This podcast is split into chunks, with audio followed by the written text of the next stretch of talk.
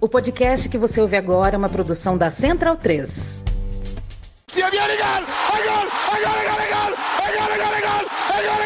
Parte Pirlo! Sì! Sì! Sì! Che vittoria! Che vittoria! Non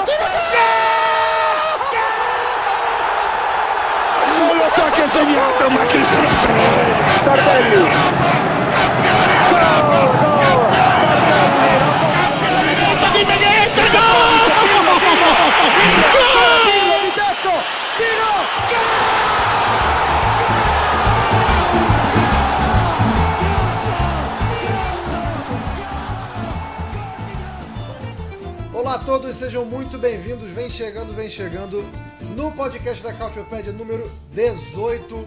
Podcast quente, fervendo.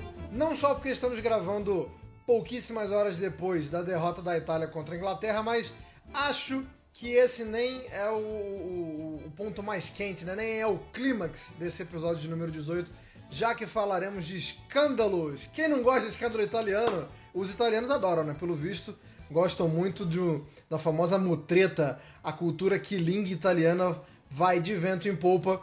Dessa vez, três jogadores acusados, né? Na verdade, quatro, mas a gente vai falar um pouquinho mais sobre essa quarta acusação, porque tá meio esquisito, não sabe se é verdade, não sabe se não é.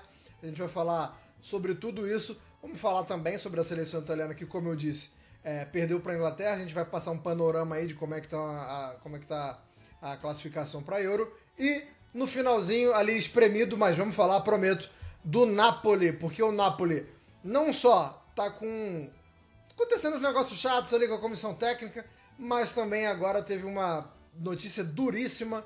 O Napoli, o torcedor napolitano, é, o seu principal jogador parado por pelo menos 40 dias, pelo menos esse é o diagnóstico inicial da lesão do Osimen. Caio Bittencourt, bom dia, boa tarde, boa noite. O programa hoje tá meio donos da bola, hein? Olá a todos. É, eu espero que em algum momento falarei, tal qual craque Neto, sobre esse Napoli, sobre o treinador, entre aspas, Rudi Garcia. Mas por incrível que pareça, esse período de data FIFA é, fez mostrar que tem gente numa fria pior ainda. Sempre tem, sempre tem. Quando você acha que você tá mal, sempre vai aparecer alguém pior. Nelson, rapaz, você gosta de fazer uma apostinha, Nelson Oliveira? Bom dia, boa tarde, boa noite. Bom dia, boa tarde, boa noite. Cara, raramente faço as apostas aí, mas não sou. Não sou um tonale da vida, não tenho ludopatia, tô, tô de boa em relação a isso. É, você falou de mutreta, né? Mutreta é uma palavra bem italiana, né? Se você vem na. na você joga a entonação ali, mutreta. Você já vem ali um, um negócio que tá muito dentro da cultura, até na língua, né? Até no idioma, se você fizer a entonação certinha, dá pra, dá encaixar bem. Encaixa, encaixa muito bem no DNA italiano. É, para não falar que a gente é muito negativo, é, essa data FIFA também teve uma Itália, também teve uma vitória da Itália, né? A Itália goleou Malta por 4 a 0 mas assim, diante dessa avalanche que vem acontecendo, né? é, na seleção italiana, acho que a vitória de 4 a 0 sobre Malta, muito sinceramente, não significa praticamente nada importante, os pontos e tal, deixa a Itália numa situação, é, eu ia dizer mais confortável, mas depois do jogo de hoje menos desconfortável, então acho que a gente pode passar batido. É, eu- a minha dúvida para esse programa de hoje era se eu ia começar falando do jogo contra a Inglaterra ou se a gente começava a falar das apostas, mas é, já saiu a capa a capa do Corriere ou, ou da Gazeta, deixa eu ver aqui. A capa da Gazeta, ela expressa muito bem qual é a ordem de prioridade da Itália e qual é a ordem de importância dos fatos, né? Porque a capa é, tem a derrota da Itália contra a Inglaterra, é, gol do Scamacca, né? A Inglaterra venceu por 3 a 1 o gol do italiano foi marcado pelo Scamacca. Mas o que domina, né, a, a, a manchete ali, a primeira, o primeiro, a primeira pancada é a, a questão do Tonali. Vamos falar do Tonali já já, porque minutos antes da gente começar, saem notícias sobre depoimentos do Fagioli, né? É, eu falei ali que, aqui que eu ia falar no começo do, do, do podcast quem são os três jogadores né, é, sendo investigados.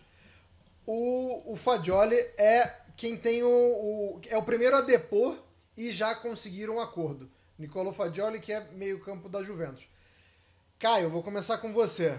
Queria que você falasse, é, se desse mais informações sobre esse depoimento do Fagioli, pelo menos informações que, que começam a sair agora, né? A gente está gravando dia 17, também conhecido como terça-feira, é, o Fagioli depois, e, e começam a, a surgir trechos e fragmentos desse depoimento e sobre o acordo. Queria que você falasse da situação é, especificamente do Fagioli, por favor. No caso do Fagioli, é, é importante já ter em conta porque ele já se assumiu teoricamente culpado. Não chegou a mandar carta da ludopatia, como era o caso do Tonali, mas ele já, já se declarou culpado, já declarou que ele teria apostado em jogos de futebol, embora não da Juventus, que nesse caso envolveria ele em campo, envolveria interesses dele e tudo mais, mas ele já se declarou culpado. O que nessa situação faria com que ele tivesse suspensão que iria de 6 a 10 meses, com é, tendo que se, que se apresentar voluntariamente a eventos em que. Uh, tendo que se apresentar voluntariamente a eventos em que ele fala sobre o vice-jogo, alerta sobre os perigos e tudo mais. 10 palestras. Toda aquela né? É, sim, palestras. Tinha me fugido a palavra. A palavra sobre palestra. Que, inclusive, é curiosidade, é em italiano totalmente diferente significado. Se você disser que vai, vai uma palestra na Itália, é para ir, ir à academia. Quantas vezes eu não já me perdi com isso? Mas, assim, o fato é que, em meio a toda essa situação, são seis meses de, de tratamentos, 12 meses de suspensão, sendo cinco em penas alternativas. Ainda a FIGC ainda não falou exatamente quais seriam essas penas uh, alternativas. E essas palestras seriam em clubes amadores, em associação de vítimas do jogo. Normalmente na Europa você tem muito essa, essas figuras das, das é, entidades que alertam sobre os perigos do jogo e tudo mais. E este, este seria o caso do Fagioli. Ele não jogou a carta da ludopatia, como é o caso do, do Tonali, ou mesmo disse que era só blackjack, que era o caso do Zaniolo, mas é, ele acabou se entregando logo. Por outro lado, o caso do Tonali e do Zaniolo vem novas investigações, especialmente com o Tonali. É isso, calma, calma, vamos, vamos devagar, porque eu ainda tenho um ponto que eu queria debater sobre, sobre o, o Fagioli com o Nelson. Nelson, é, o torcedor da Juventus ele vai tentar é, tirar responsabilidade ou culpa ou participação da Juventus e eu acho até certo ponto justo porque é uma decisão pessoal é, é uma burrice pessoal digamos assim mas é, a minha pergunta para você é o seguinte. A gente tem o Pogba sendo punido por doping e o Fagioli sendo sendo pego nesse escândalo. Mesmo que de uma forma indireta isso não mostra como é, como virou bagunça tá? Um cabaré o vestiário da Juventus porque assim como eu falei, responsabilidade é do atleta, né? O, o, o CPF ali é Pogba e Fagioli. Mas assim, isso não mostra que de alguma forma é, ou a Juventus não está cuidando dos seus atletas, ou a Juventus não está educando os seus atletas, ou eu estou viajando. Na verdade, não é nem só questão dos atletas, né? Essa semana mesmo o Cristiano Giuntoli acabou de chegar lá, né? Mas já também já proferiu uma frase machista pra caramba. É, enfim, falando que uma contratação errada de um jogador é como se fosse uma namorada que você descobre que não sabe lavar, passar e cozinhar. Pelo amor de Deus, né? 2023 e a Juventus não falou nada também sobre isso. Até agora não, não, se, não se pronunciou sobre o assunto. É, enfim, isso aí tem a ver com Pogba, né? Talvez, né? Que foi uma contratação equivocada. A, a volta do Fagioli também poderia entrar nesse, nesse comentário que ele fez aí, apesar da, da sua péssima comparação. Mas sim, a, Juventus já está acéfala já tem um tempo, né? É, acontece, tá, tem acontecido tudo de errado ali no clube. Isso demonstra que tem algo de errado de cima para baixo. O exemplo sempre vem de cima, né? E depois que, do, do que a gente viu é, de toda a questão de, de balanços fraudados, etc., é, com, é, com a participação do dono do clube, fica meio bagunçado o, o negócio, né? É, e a gente ainda tem que ver, né? beleza, você falou de CPF do Fagioli, que teria sido uma decisão pessoal, mas a gente tem que, tem que ver ainda isso aí, as investigações irão dizer se a diretoria, alguém do, de dentro do clube sabia ou não, porque omissão de denúncia também é considerado um, um delito.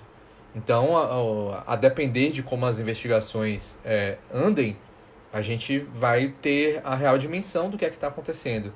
É, foi dito né, que, que o, o Bonucci saberia, né, e, que, e também um funcionário do clube saberia.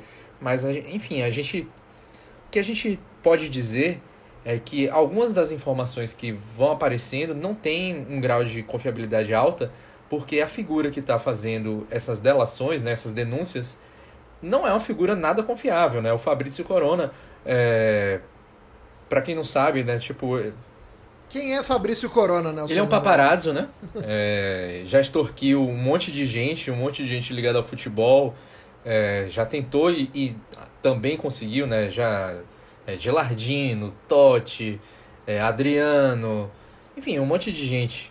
É, é um desses personagens da mídia aí, né? Tem um, um, certo jornalista aqui brasileiro que a energia do Fabrício Corona me lembra muito a energia desse cara, que é um cara aí de envolvido com fofocas, não vou citar nomes, obviamente, mas quem, quem está por dentro pode ter uma certa noção de quem é que eu estou falando. E, enfim, é um cara muito complicado, já foi de fato é, condenado por extorsão, já tomou uma surra do Scully. Scully, para quem não lembra, é um jogador que já jogou no Genoa, já jogou na Lazio, é, já jogou na Juventus também. Que tem uma família um tanto quanto é, exatamente. Né? Ele é neto de um mafioso, isso aí é, é, notório, todo mundo sabe disso. E, enfim, numa tentativa de extorsão, rolou um, um entreveiro, né? E aí ele teria espancado, junto com um outro colega, teria espancado o Fabrício Corona. Eles não se resolveram na justiça, né? Depois dos depoimentos, é, cada um disse que não, porque, enfim, os dois estavam atolados até o pescoço com problemas, né? Judiciais, então eles preferiram resolver entre eles. E, enfim, essa é a figura que está lançando é, toda essa, essa, essas informações. Obviamente, algumas de fato se verificaram, é, você vê o Fagioli é, se, se confessando, né? É, o, o Tonali também fazendo, é, prestando depoimento, etc. Mas tem, por exemplo, sobre os Aleves, que não é o assunto, não é exatamente o assunto aqui, mas já surgiu uma suposta fonte dizendo que teria mentido para ganhar 20 mil, rea... 20 mil euros do Fabrício Corona, que teria é, pago por essa informação para poder divulgar. E vamos lembrar que o Fabrício Corona está ganhando dinheiro também com essa história ele tá cobrando para dar entrevista. E não tá cobrando barato, não. A Rai é, foi fazer uma entrevista com ele é, esse fim de semana. Ele cobrou 34 mil euros e disse que ia doar para instituições que combatem apostas ilegais. É, enfim, é um cara muito bonzinho. É, o Fabrício Corona é um cara muito bonzinho. Então, assim, vamos, eu prefiro. Tudo bom eu prefiro eu confiar no que a procuradoria está fazendo, ao invés de a gente ficar é, pensando em, em várias denúncias mirabolantes. Por exemplo, eu me preocupo muito mais com que o Fagioli, é, na, segundo o jornal Tuto Esporte, é, colocou na, na, sua manchete de hoje, que muitos jogadores da seleção sub-21 participariam, fariam apostas. Isso para mim é preocupante. E se a, se a investigação chegar a esses atletas, é muito ruim para o futuro da Itália, porque a gente já fala tanto de jogadores é, jovens que muitas vezes não têm chance para aparecer e, e, a seleção sub-21 da Itália que jogou a última Euro da, da categoria é uma boa seleção. Então, se a gente vê nomes é, que sejam líderes daquela geração, como por exemplo o Tonali e o Fagioli, se tiverem outros, é mais um problema para a seleção italiana. Ele vai ter que lidar com caras que vão ficar aí afastados durante um tempo. Se tiver que lidar com caras que vão ficar um tempo parados, isso aí trava o, trava o crescimento deles, trava a questão de confiança, enfim, vários problemas podem acontecer. Não vai ser todo mundo que vai ser Paulo Rossi, que vai chegar, vai ser suspenso, ficar um tempão fora, chegar e meter seis gols na Copa e ser campeão. Então, isso é. é enfim. E mesmo Inclusive... assim, o, Be o só apostou no Paulo Rossi. Apostou, nossa palavra. Mas assim, o Beazul só acreditou, só acreditou no Paulo Rossi porque assim, que ele tinha o histórico lá no Perugia, na Juventus, é, no pouquinho tempo antes, antes do Totoneiro, que para você ver como as coisas é, assim só mudaram as plataformas. O, toto, é, o Toto da loteria, Totocaut, o que chama, no fim das contas, é um sistema parecido com a nossa loteca. Agora são as é, são, são as tantas casas de apostas do mundo. Mas eu acho assim. Pior que tem algo parecido tem algo parecido na Itália, mas assim, como as casas acabam sendo globais e tudo mais, e, outros e os sistemas acabam dando no mesmo. Só que eu não acho que é exatamente culpa de clube, algo específico. Nesse então, caso, eu, eu, eu, acredito eu acho que a discussão é interessante, mas eu tenho um ponto para você que é o seguinte. É, também nessa, nessa matéria do Tuto Esporte, né, que vai sair, é, o, o Fagioli falou que pediu empréstimos a companheiros. Aí já não passa a ser um negócio do clube aí, porque, pô, bicho, chega. É que assim, teoricamente, fica, fica aquela coisa de até onde vai o empregador e o empregado. Até onde você, é, você pode chegar e dizer assim, ah, não, você não vai gastar com tal coisa. Porque ele, ele pode simplesmente, da questão do vício em jogo, você pode simplesmente meter uma e dizer, ah eu tenho uma dívida com tal coisa, sei lá, com alguém que está reformando minha casa, Muito ou o banco vai tomar meu carro, o que, é meio, o que é meio improvável considerando os altos valores que um jogador de primeira divisão receba. Mas acontece. Vários e vários caras assim, é... a gente cansou de ver história no Brasil, na Itália, na Tanzânia, na Indonésia, no Reino Unido, então nem se fala, de jogador que tinha dinheiro e perdeu tudo. Tipo, esse tipo de coisa pode acontecer também. Só que ao mesmo tempo a gente vê que é uma situação que está ocorrendo no futebol pelo mundo. Os casos no Brasil, casos similares assim que pararam o campeonato na Bolívia, por exemplo, que de apostas, para falar aqui em América do Sul. Tem o caso do Ivan Toney na Premier League, que ele passou cinco meses já está no vigente aí o período de cinco meses suspenso, porque ele apostou em jogos do Brentford que ele estaria em campo. Quer dizer, também... Tem nossos queridos Lucas Paquetá. É, o Paquetá que é esse, é, esse que, grande ponto indireto, de interrogação, mas... ninguém sabe exatamente o que, que é até agora. Quer dizer, esse, esse grande limbo fica uma dúvida até onde os jogadores podem jogar, quem é da família que pode jogar ou não. E assim, hoje em dia, não diria que hoje em dia, mas assim, historicamente, jogador sempre tem a figura dos familiares próximos, a figura dos amigos ou parças, dependendo de quem você seja, ou sei lá, fulano que conhece não sei quem. A teoria dos seis graus de separação é muito forte no futebol. Então, assim, cabe à FIFA, FIFA, UEFA, aí entre as federações nacionais também, colocar um código único nesse quesito, ter é, mecanismos de parceria com polícias nacionais, com questões de judiciais e tudo mais, dentro do possível. Porque assim, vamos lembrar também que manipulação de resultados é um, é um tipo de crime que nem a Interpol consegue pegar direito. Então, assim, é um grande limbo. É meio que uma situação que alguns não sabem exatamente o que fazer. Por isso, acho até que alguns já se entregaram rápido pensando, pensando que lá na frente não poderiam gerar um banimento do futebol ou até uma grande suspensão. O Tonali já meio que entregou coisa da ludopatia, até para se esconder também.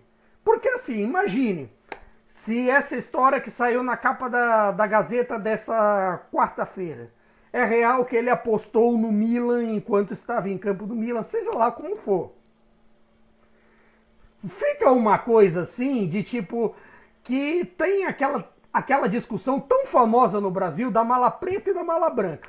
A mala branca, teoricamente, assim, muita gente pensa, ah, vamos aceitar, etc. Porque, assim, você está me pagando é um para ganhar. Para ganhar, incentivo, etc. Mala preta para perder.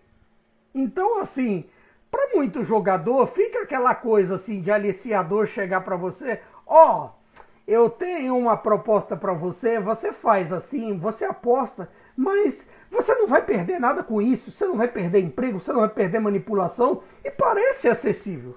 É aí que, que as autoridades devem entrar, que os clubes devem entrar. Mas ao mesmo tempo disso, eu não, eu não sei, por exemplo, até onde a Juventus poderia impedir essa história. A Juventus, a, a FGC, porque no fim das contas, essa história, todo mundo é o último a saber. E, no, e, e, quem, e quem paga por isso, paga a Juventus, que vai ter o prejuízo de. Já não tinha um jogador por, do, por doping, vai ter outro fora agora por essas questões. Do mesmo paga, setor, pega inclusive. a seleção italiana, que, por exemplo, entra para um jogo como esse diante da Inglaterra, sem dois é, meias defensivos e de construção importante e sem outro ali na mais, mais adiante que poderia auxiliar o ataque. Quer dizer. É, tem outra coisa também, né? Hoje em dia é mais fácil descobrir essas coisas, né? Eu acho que tem essa questão ainda. É, por mais que a gente tenha, esteja vendo um monte de casos acontecendo, hoje em dia tem registros, né? Você tem, você tem como conseguir. De certa forma, as próprias casas as próprias casas têm um sistema ali que normalmente são elas que dedam manipulação de resultados. Quando são assim, por exemplo, ou até para o ouvinte dar, ter mais ou menos uma dimensão. Normalmente você tem sistemas chamados ou Sport Radar ou concorrentes que normalmente fazem parcerias com as federações. Aqui no Brasil você tem parcerias dele com o CBF, com a Federação Paulista, Carioca, Mineira e por aí vai. Na Itália você tem com a Liga Série A, a B a, e a própria FGC. E, e esse tipo de coisa, quando você vê uma movimentação que parece estranha, normalmente ela avisa, ó, teve uma movimentação aqui estranha de cartão, é, uma, um índice de cartão mais baixo que o normal, por exemplo, para falar do caso do Paquetá que está sendo investigado na Premier League se pegou por uma movimentação de cartão meio estranha, até é, num certo jogo que o Paquetá levou cartão. E aí se, se percebeu isso, e aí a Casa Sport Radar, que é um grupo que controla cotações de mais de muitas casas, e no fim, no fim das contas acabou entregando para o Ministério Público Britânico. Ô, ô, Nelson, eu queria voltar com você só no negócio que o Caio falou e, e, e, ficou na minha cabeça, porque eu também já tinha pensado a mesma coisa. Você pode até desenvolver o raciocínio que você queria, mas é porque é, eu acho também que é, o, os comunicados né, que os jogadores e, e principalmente o Nari estão soltando é, tá, tá, tá muito assim, tá um vitimismo, né? Tá um coitadismo e tal. Eu queria saber até que ponto você acredita nisso, até que ponto. É, é, é lógico que é importante ser debatido o vício no jogo, né? E acho que esse, é, esse debate já, ter, já tinha que ter vindo antes, quando é, empresas de aposta começaram a dominar esse cenário, que já não é de agora, já, já pode puxar aí uns dois, três anos, é, talvez não no Brasil, mas assim, Premier League, com muito, muito time é, patrocinado. É, esse debate já tinha que acontecer, mas eu tô achando nesse caso específico, assim, um. Não sei, tentando jogar pra galera, assim, um pouco. Queria saber a sua opinião. É, então, até esse momento, né, o Caio falou de manipulação, que tem todo esse sistema. Até o momento a gente não está falando de manipulação de resultados, né? A gente está falando de jogadores que utilizaram apostas, é, um, uma plataforma ilegal de apostas para fazerem algo que está que está contra o seu código ético, né? Que não pode jogador apostar em futebol. Então, por isso que o, o Zaniolo, ele coloca, ah, eu não apostei em futebol, então ele estaria liberado, né? Não, não, não, não teria nenhum tipo de, de pena é, por ele estar tá apostando em, em, em, cartas, por exemplo. Então, nesse momento a gente não está falando ainda de manipulação de resultados. Então, agora, por exemplo, saiu a notícia do Tonali que ele é, teria apostado em jogos do Milan, que já é grave. Já é grave ele ter apostado. Apostado jogos no Milan, mais ainda. Na teoria, ele não apostou em nada que pudesse é, é, ter uma, uma influência sobre o resultado. Enfim, as investigações vão dizer. Mas é isso. Hoje em dia, a gente tem é, formas de, de, de traçar esse caminho todo. Ah, você apostou no Milan mesmo? Vamos ver aqui o seu, o seu histórico de apostas. Vamos ver aqui o que você fez, com quem você conversou. Então, hoje em dia, por mais que isso não vá coibir, isso vai poder é, estabelecer punições é, a posteriori, né? Não tem como o, o, o a polícia é, é, evitar um crime. O crime vai acontecer, a polícia vai, enfim, as autoridades vão punir o crime depois que ele aconteça. Aí esse é um ponto. Obviamente falta educação. Eu acho que isso aí tem que ter muito para os jogadores na base. Obviamente de uma maneira geral, né? Porque, tipo, beleza, os sites de apostas, eles colocam lá, faça aposta responsável, não sei o quê. Toda essa coisinha de, de... Não vou chamar de lero-lero, mas enfim. É, existe um, um, esses é, avisos, etc. Mas...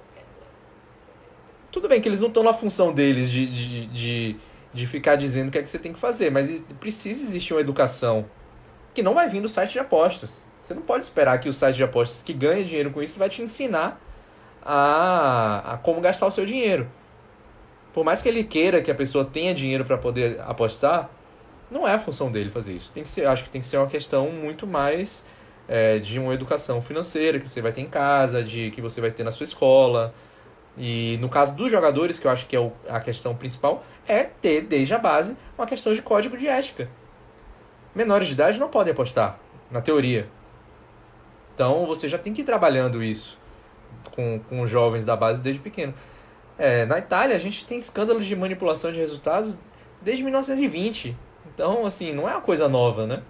Só que a diferença é que agora a gente tem uma forma muito mais. É, mais. É, enfim, de, de, de, produção de provas, de, de investigação. Existem mais mecanismos para isso. Antigamente você dependia de denúncias de alguém que, que não, não, não se não se beneficiou do, do, do, do, acordo, qualquer coisa do tipo, assim, né? Então era, era mais difícil você é, punir envolvidos. Hoje a gente pode, pode traçar todo o, o, o histórico da, do, do delito, né, se for, se for o caso. Então, assim, coitadismo, eu não sei. A gente vai, vai, vai ver. Eu acho que vai depender mesmo. Será que ele é, que ele é viciado na parada? Quanto é que ele estava ganhando? Fadioli, não o Fadioli parece, de fato, que ele estava devendo muito. E assim, no caso do Fadioli, a gente também tem, tem uma questão. O Fadioli ele não ganhava tanto dinheiro até o ano passado. Ele começou a ganhar um milhão de euros anuais quando ele renovou com a Juventus em 2022, agosto de 2022. Antes o salário dele era de alguns milhares de, de, de euros. Então, obviamente, é um salário ainda bom, ainda acima da, da realidade de muitos jogadores no mundo, mas ele não era um milionário. Então, ele, assim, ele ficou devendo 3 milhões em dívidas é, de jogo. Então precisaria trabalhar três anos, né? Então assim. Não, eu, eu acho muito, muito interessante que pelo menos até Exatamente. agora, né? é sempre bom a gente falar isso, porque a, a, as investigações, os depoimentos, eles vão acontecendo assim, enquanto a gente está gravando e, e, amanhã já vai ter novidade. É, mas eu acho engraçado como é uma questão muito geracional, né, Caio? É, inclusive, é, a gente até já citou né, que o, que o Fadioro no depoimento dele fala os jogadores da base apostam muito, mas eu acho que é, por coisas que a gente já debateu aqui, como é, não haver regras específicas ou, ou punições específicas para isso, mas eu acho também que, que a, gente, a gente pode falar um pouco também do, do, do ponto de vista é, psicológico de de uma garotada que talvez não, não tivesse preparada para tanta facilidade assim, né? E, e tem, tem gente que é, que é mal intencionada que vai atrás, mas É, é, é uma parada muito da geração, eu tô achando, né? É, pelo, pelo menos que eu, como eu falei, até agora não apareceu nenhum jogador mais velho. É, qual a idade dos Aleves? Os Aleves deve ter o quê? 21, 22? Deixa eu ver aqui. Tem 21. Então, assim, to, todo, todos na mesma faixa etária. Então, é, é, é complicado você trabalhar com, com, com essa geração, de uma forma geral, né, cara? Porque a gente tá dando nomes aqui, né? Porque foi quem apareceu até agora, mas Cara, que, que negócio de maluco, né? Que, que tá acontecendo com a, com a, com a garotada, né? E, e, assim, a gente tá falando de Itália, bicho. É, ninguém garante que não tem nos outros países também, né? Não, eu acho que isso é um padrão global, de certa forma. Mas eu não sei também até que ponto isso pode não ter a ver com o ser pego ou não. Porque assim, o pessoal mais velho de, de jogadores na Itália viveram o Coutiscomes lá entre 2010 e dois, a 2012, que é, acabaram com investigações rodeando até dois, estourando 2013, por exemplo. E, essa, e essas coisas acabaram, de certa forma, criando dúvidas sobre a credibilidade de alguns nomes o tanto de, é, de piada, por exemplo, que eu ouvi do, uh, do Buffon esses dias. Olha ele aqui, ó. Tá... É, exatamente. tipo, o tanto que eu ouvi de piada de é, porque foi ele que Buffon... levou. Ele que. Ele é como chefe da delegação, né? Pra quem não tá ligado, ele tava como chefe da delegação da Itália, ele que acompanha Tonali e Zaniolo pros depoimentos, né? Por isso que o pessoal fez, fez tanta piada. Sim, além desse aspecto, o Buffon tem toda aquela investigação do Cautius Comes que bateu nele, bateu nele, bateu no Conte, que será citado aqui em outro momento. Mas é, teve o Conte, teve. É, chegou a bater na porta do Paulo Canavaro, chegou a bater na porta de muita gente. Claro, a maioria, a maioria se tornou. Teve muita gente que acabou saindo inocente, o próprio Buffon, o Paulo Canavaro, mas outros foram suspensos, como o próprio Antônio Conte. Isso para falar só de três nomes, foram vários naquele período. E assim, quando você tem um escândalo como esse, embora esse não gerou de fato, até o momento não há uma prova de manipulação de resultados. Embora não tenha isso até esse momento, fica essa discussão sobre ética pairando no ar e depois de um certo tempo que alguém é pego, as coisas parecem estar numa calmaria, as pessoas fogem, aí volta tudo de novo, até que alguém é pego e vira um ciclo ad eterno. Porque isso é padrão. É, esse, é, acho que esse era, era, um pouco do meu ponto, né? Porque é, quando eu falei de geração, parece que já é uma geração que não viveu, né? O, o, o último grande escândalo e, e acho que. Sei, é que né? assim, é curioso tem... como são as coisas, porque se você for parar pra pensar, são pessoas assim, deixa eu ver, o Tonali tinha 10 anos quando o caso Cautious Comes estourou. 10 anos, assim, se você é pelo menos, sei lá, maníaco pro futebol, não é possível que você não saiba. Eu acho assim, às vezes é, fica-se muito naquela coisa do ah, o jogador é inocente, que não sei o quê, que eu acho que em algum momento a gente fica nessa situação de ou o cara é o demônio na terra, ou ele é um sujeito inimputável. Tipo, eu acho que eles precisam responder os próprios é, delitos, mas ao mesmo tempo não cabe demonização. São humanos e humanos erram. Mas para corrigir esses erros é importante saber onde está o erro, saber onde, é, onde o sujeito errou, fazer com que ele se arrependa, é, peça desculpas e pague pelos seus delitos, com suspensões, com é, multas e por aí vai, ou até prisão, se for alguns casos. Se for assim, sei lá, suponhamos que um deles resolveu corromper, sei lá, um, dois, três, quatro, aí vai trouxendo jogadores. Se um deles corrompeu, aí é outra conversa.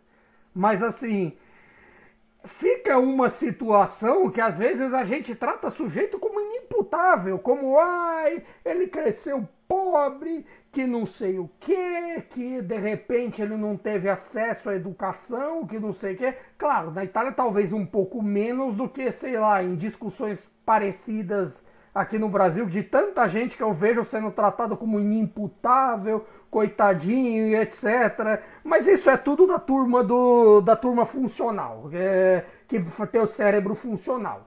Mas é, nesse aspecto, não precisa assim você tratar como um sujeito que não possa responder por suas ações, mas também não tratar que como se o sujeito tivesse cometendo um, sei lá, um atentado. É, importante, importante.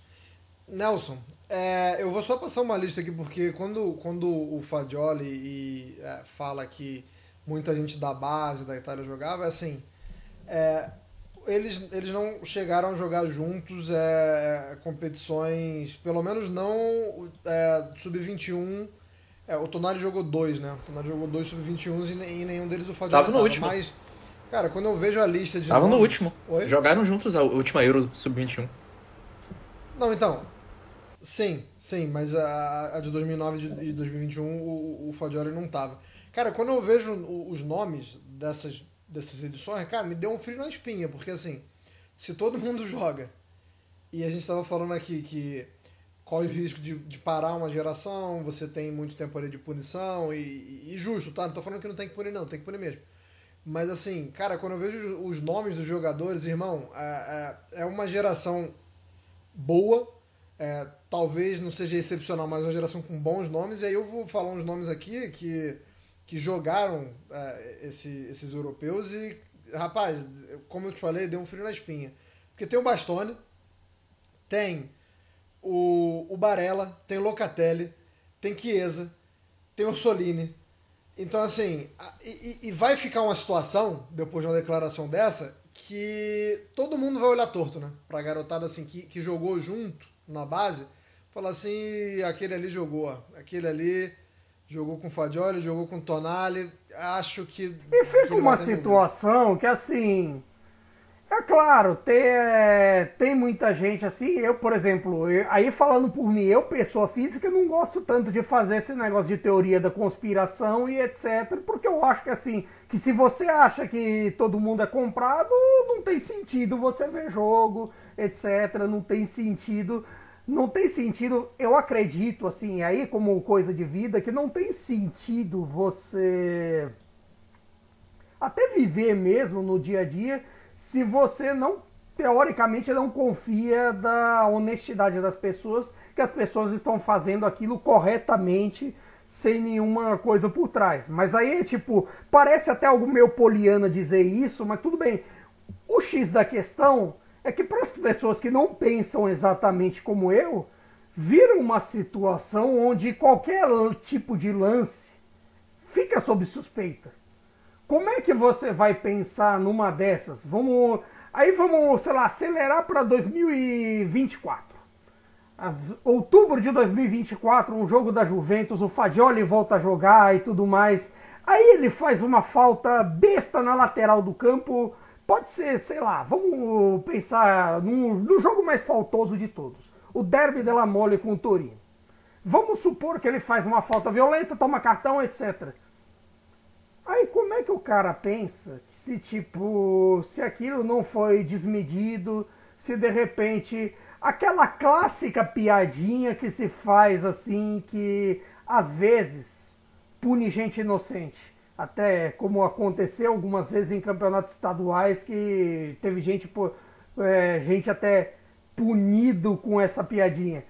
Isso só pode ser esquema de aposta, que não sei o que, que não sei o que, que é lá. um saco, né? Tem, muita, é um tem muito jogador ruim, gente. Tem jogador que, que, é, que é, às vezes nem é ruim, mas comete erro, pelo amor de Deus. Sim, é um o jogo é um... sobre erros também, mas ao mesmo tempo, tipo, quando um desse erra também, você joga a classe também numa dessas. Sempre, tudo bem que muitas vezes é, as redes sociais parecem aquele tiozão de bar dizendo que tudo é comprado. Mas porra, se você vai, é, como é que é, assistindo na premissa de que ah, tudo é culpado, tudo é não sei o quê, cara, Mas eu acho melhor tem- você fazer outra coisa falou, na vida. Como você falou, toda geração tem sua teoria, né? É, se a gente pegar uma galera mais antiga, todo mundo tem certeza que a Copa de 98 o Brasil vendeu por alguma coisa, ou pra Nike, ou pra. sei lá, pra alguém. Nelson, É engraçado, essas fechasse- teorias só acontecem quando, quando perde. Eu nunca vi alguém fazer teoria quando ganha. Nelson, é, a gente falou pouco, é, até porque é quem menos se manifestou, mas tem o Zaniolo também. Queria que você falasse do Zaniolo pra fechar essa, essa trinca aí, né? Dessa, pelo menos do- do- dos formalmente acusados e, e de que vão depor. É, porque o Zaniolo é, também tem uma história mal contada de que ele teria apostado em jogos da Roma, mas acho que de todos os, os cenários, né, desses três que a gente falou, é o mais nebuloso e o, e o com menos informações que a gente tem até agora. É, ele né? também prestou depoimento uma vez só, né? Até agora, que foi no- lá no CT da Itália. E continua. É, a estratégia de defesa continua essa, né? De que ele só apostou mesmo em jogos de cartas. Então, não- não é- por enquanto, não tem muito que não tem muito que fazer, né? É esperar para ver o que é que vai acontecer. É, o que rola é que, infelizmente, o que a gente vê novamente, né? Você citou aí esse, esses jogadores da, da seleção sub-21 que, que participaram da última Euro, das últimas Euros, né? É, se você for ver, metade da seleção italiana hoje praticamente fazia parte dessas seleções, né? Porque ainda tem o Di Marco, ainda tem tem o tem Mantini, Mantini, Mantini, sei. tem um monte. Enfim, é Moise Pois é. Tem o Gnonto. e, enfim, a gente, obviamente a gente está citando aqui, mas podem não ter nada a ver com isso. Esperamos que não tenha, inclusive. E, mas o que acontece é que muitos jogadores. is- Isso é uma coisa que jogador não aprende, isso não consegue entrar na minha cabeça. As, a história, desde os anos 80, quando teve o primeiro escândalo, foi o Totoneiro. Jogadores importantes com história na seleção italiana se envolvendo com apostas, né? Você, teve lá no, no Totoneiro, você teve Albertozzi, Giordano, Manfredonia, é, Wilson, o próprio é, Paulo Rossi, Morini. Todos esses aqui jogaram Copa do Mundo pela Itália, tá? Então já começa assim. E aí agora a gente tem jogadores também com história na seleção italiana, com, com envolvimento, não, não em manipulação de resultados, pelo menos até agora, mas é, novamente com um caso nebuloso, né? E o Zaniolo para mim é, é essa o retrato de jogador que não aprende, porque ele não tem pare- parece que não tem nada na cabeça do Zaniolo, é impressionante. O cara é, falam muito do, falavam muito do Balotelli, né? É, por algumas razões que eu não que eu até em algumas situações que todos é, sabemos. Os, os motivos, alguns de algumas pessoas para ficarem falando do Balotelli. Pô, mas o Zaniolo faz besteira tanto ou mais que o, que o, que o Balotelli e se fala muito menos, né? Então o Zaniolo é um cara que é uma besteira atrás da outra, impressionante. O cara parece que não, não pensa no que está acontecendo ao redor dele. É, enfim, talvez nesse, nesse caso aí pode ser um, um, um lapso aí de, de certa sobriedade é se ele não tiver apostado no futebol. Mas porque. Mas levando em conta o histórico, é melhor esperar o resultado das investigações. Ô Nelson, vou continuar com você só pelo seguinte. Fala um pouquinho da seleção. Fala um pouquinho do que aconteceu em Inglaterra e Itália, porque a Inglaterra venceu por 3 a 1 É, pode ser breve, é, se quiser, porque acho que o ponto principal de hoje realmente é a questão das apostas, mas só pra gente não deixar passar batido que a Itália fez um bom primeiro tempo e um segundo tempo abaixo da crítica, é, principalmente uma frouxidão defensiva, né? Queria que você falasse um pouco. É, a Itália, Malta, o jogo contra a Malta não precisa nem falar. Mas o primeiro tempo, por exemplo, contra a Inglaterra foi melhor do que o jogo inteiro contra a Malta, né? Assim, em termos de desempenho. A Itália fez um bom jogo, começou é, ainda jogando é, com. sendo um pouco pressionada ali né, no início pela Inglaterra. Depois meio que achou o gol e aí começou a jogar melhor, né? Podia, poderia até ter feito mais. E até o, o Di Lorenzo fazer um pênalti bem estúpido sobre o Bellingham. E aí o jogo meio que deu uma mudada novamente. E aí na volta pro segundo tempo a Itália sumiu, né? não acho que o Di Lorenzo falha no, no gol do Rashford também, não. Acho que falha é uma palavra forte, mas ele deu muito espaço e, e deu o lado errado. É, eu, eu, acho que o Scalvini foi o pior do jogo, né? Ele teve responsabilidade em todos os gols, né? Mal, posicionamento ruim, é, falhas defensivas de maneira geral, de também ter perdido confrontos e tudo mais. E eu acho que acabou sendo meio que o retrato né, do, do jogo. A Itália cometeu algumas falhas defensivas no segundo tempo. O, segundo, o meio-campo sumiu também, parou de criar, não teve mais praticamente nenhum tipo de. É, não, não, não fez mais nenhum tipo de jogada interessante que pudesse ter causado algum tipo de incômodo é, a Inglaterra no segundo tempo. E meio que. Enfim, por sorte, né? Digamos assim, não muda a história da Itália no grupo, né? Porque a Itália continua precisando de uma vitória contra a Macedônia do Norte, o que é, pode ser traumático, mas dessa vez a Macedônia do Norte já está eliminada, então não tem mais nenhum objetivo no, no grupo. E. é, mas dessa vez eu acho que a Itália precisa colocar um pouquinho mais a cabeça no lugar e jogar de uma forma um pouco mais contundente contra a Macedônia do Norte. E precisa dessa vitória e de, de, até um empate também serve, né? Porque assim, aí a Itália vai precisar ganhar da Ucrânia, vai mudar a ordem dos fatores, né? A Itália precisa de quatro pontos para se classificar para Euro. Nos grupos, porque a Itália já tem uma vaga assegurada no, nos playoffs da via Nations League, né? E se não tiver é, quatro times, né, quatro seleções classificadas da Liga A, a Itália, que é a melhor a seleção que está à frente na classificação, se não me falha a memória nesse momento, não, a Croácia está na frente, mas eu acho que a Croácia vai conseguir superar Gales é, no, na própria fase de grupos, e, e caso isso aconteça, a Itália pegaria a Estônia e depois pegaria o vencedor de provavelmente jogo entre Polônia e creio que a Finlândia, nesse momento, é, seria a seleção que, que estaria. O, o Gales, né, na verdade, porque caso a Croácia se classifique, né, teria que jogar contra é, Estônia, talvez, e o vencedor entre Polônia e Gales. Enfim, ainda não fica um caminho proibitivo, mas obviamente é chato, né? Jogar mais outros dois jogos, manter isso daí. E ainda vejo a Itália com boas chances de classificação. Se a gente for colocar o confronto direto contra a Ucrânia, a Itália praticamente não sofreu, né? Contra a Ucrânia, tem uma seleção mais forte.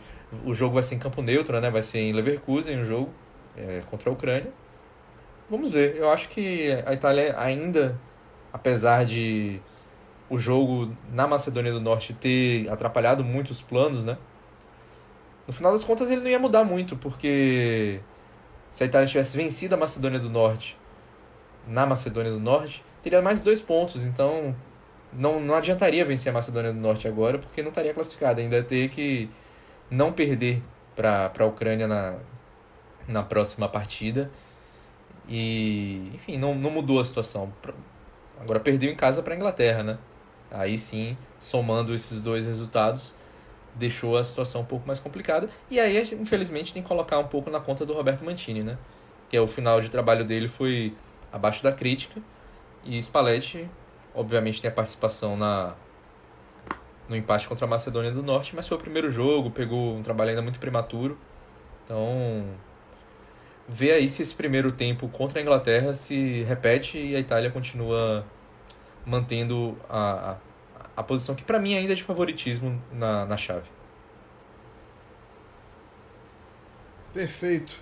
Finalizando então com a Dzura, a gente vai para a parte final do nosso, do nosso episódio 18, que é falar do Napoli, né, Caio? Tá, tá, tá quente a situação em Nápoles, é, que estão principalmente a Rudy Garcia, e agora, como diria o, o saudoso merda acontece do Hermes e Renato, né? Depois do balde de água fria, vem o jato de água fria, que é a lesão do Ozyman, que é, como eu falei no começo do programa, a princípio 40 dias fora.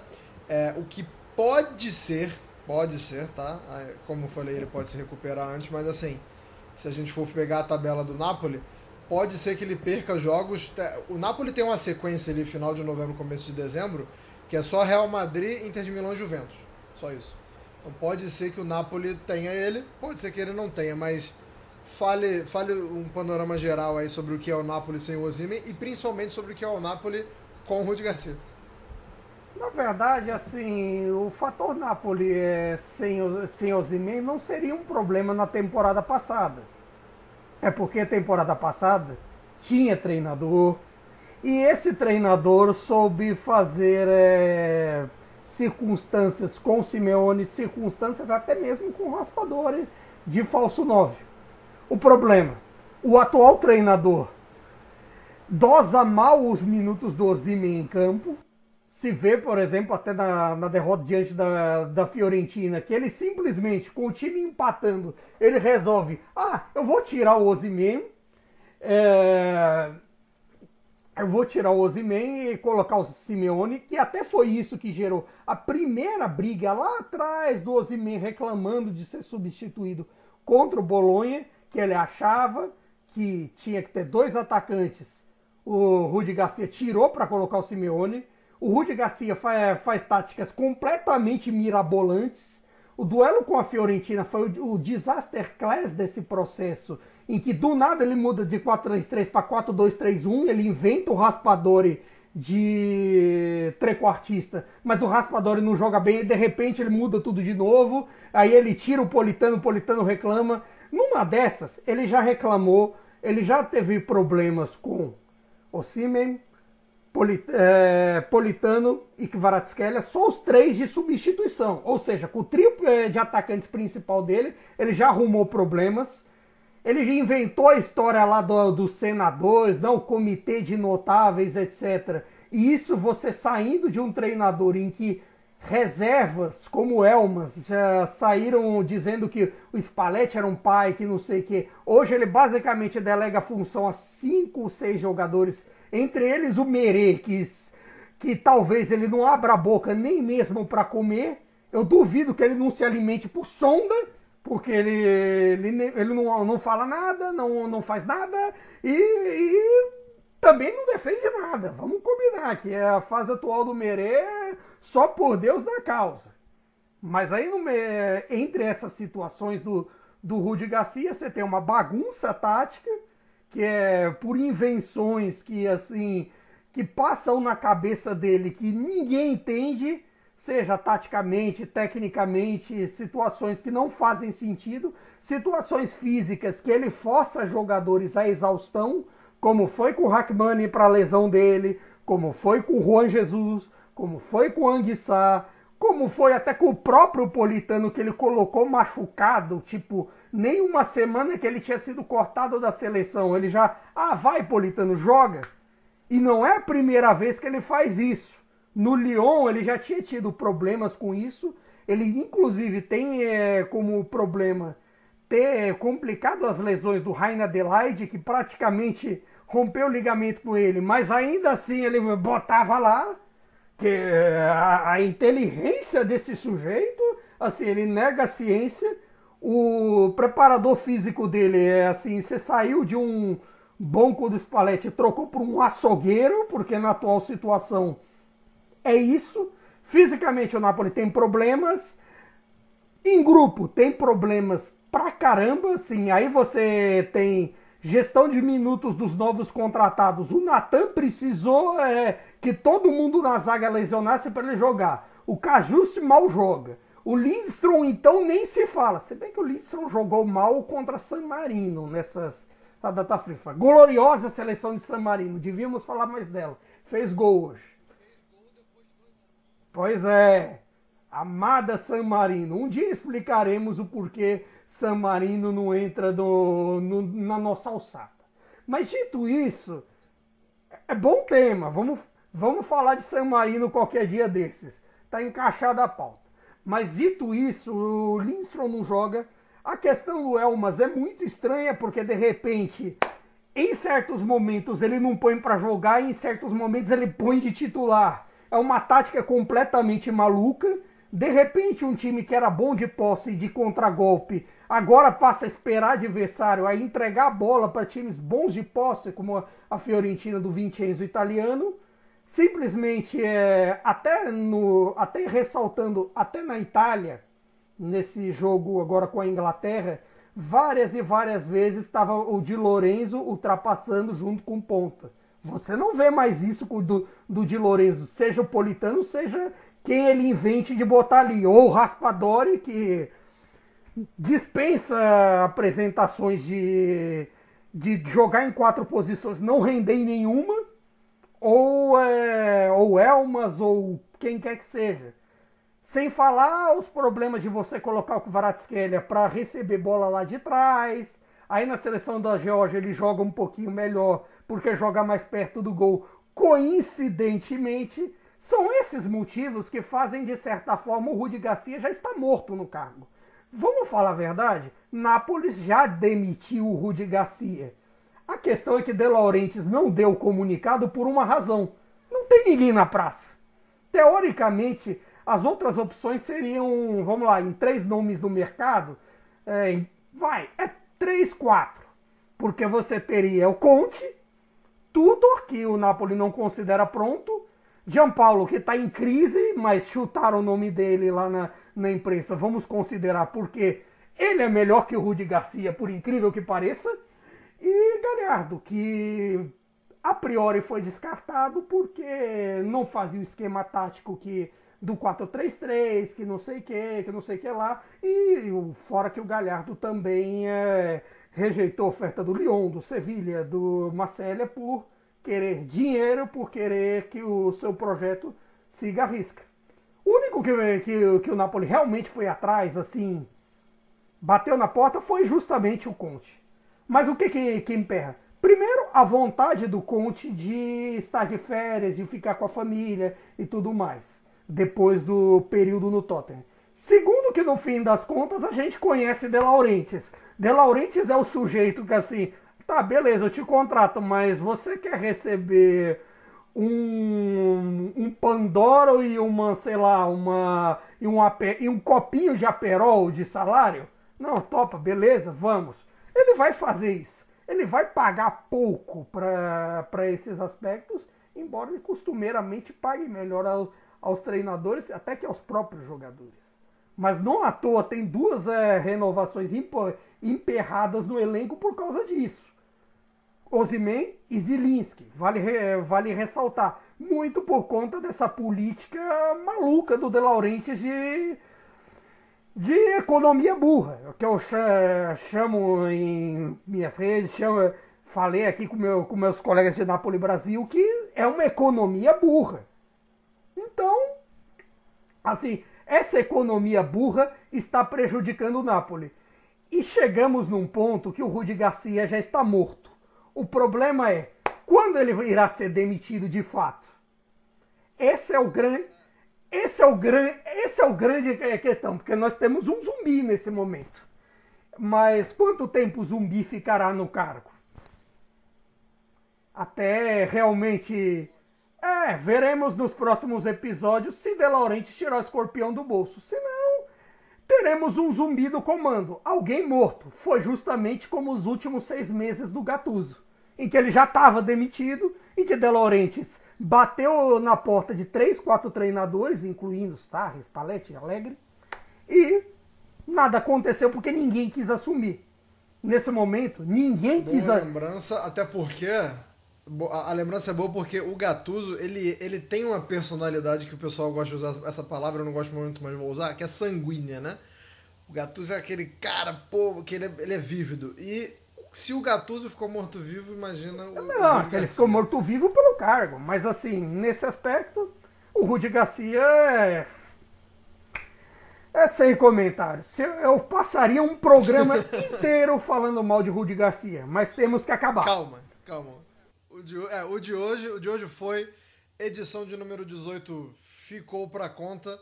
É, eu não vou pedir considerações finais de vocês não, porque a gente está com o tempo corrido, mas vou dar uma consideração final. O Hernanes voltando a jogar e, e fazendo gol em sua primeira partida. Para quem quiser ver o gol, vá nas mídias sociais da Cautiopédia, que tem lá, é, inclusive dando saltos mortais na comemoração. É, é a dica de fim de programa. Ficamos por aqui. Muito obrigado a todos é, que nos ouviram, nos, nos aguentaram até agora. É, cuidado com esse negócio de aposta aí, hein, galera. Mesmo não sendo jogador, você pode entrar numa fria. Arrivederci, tchau.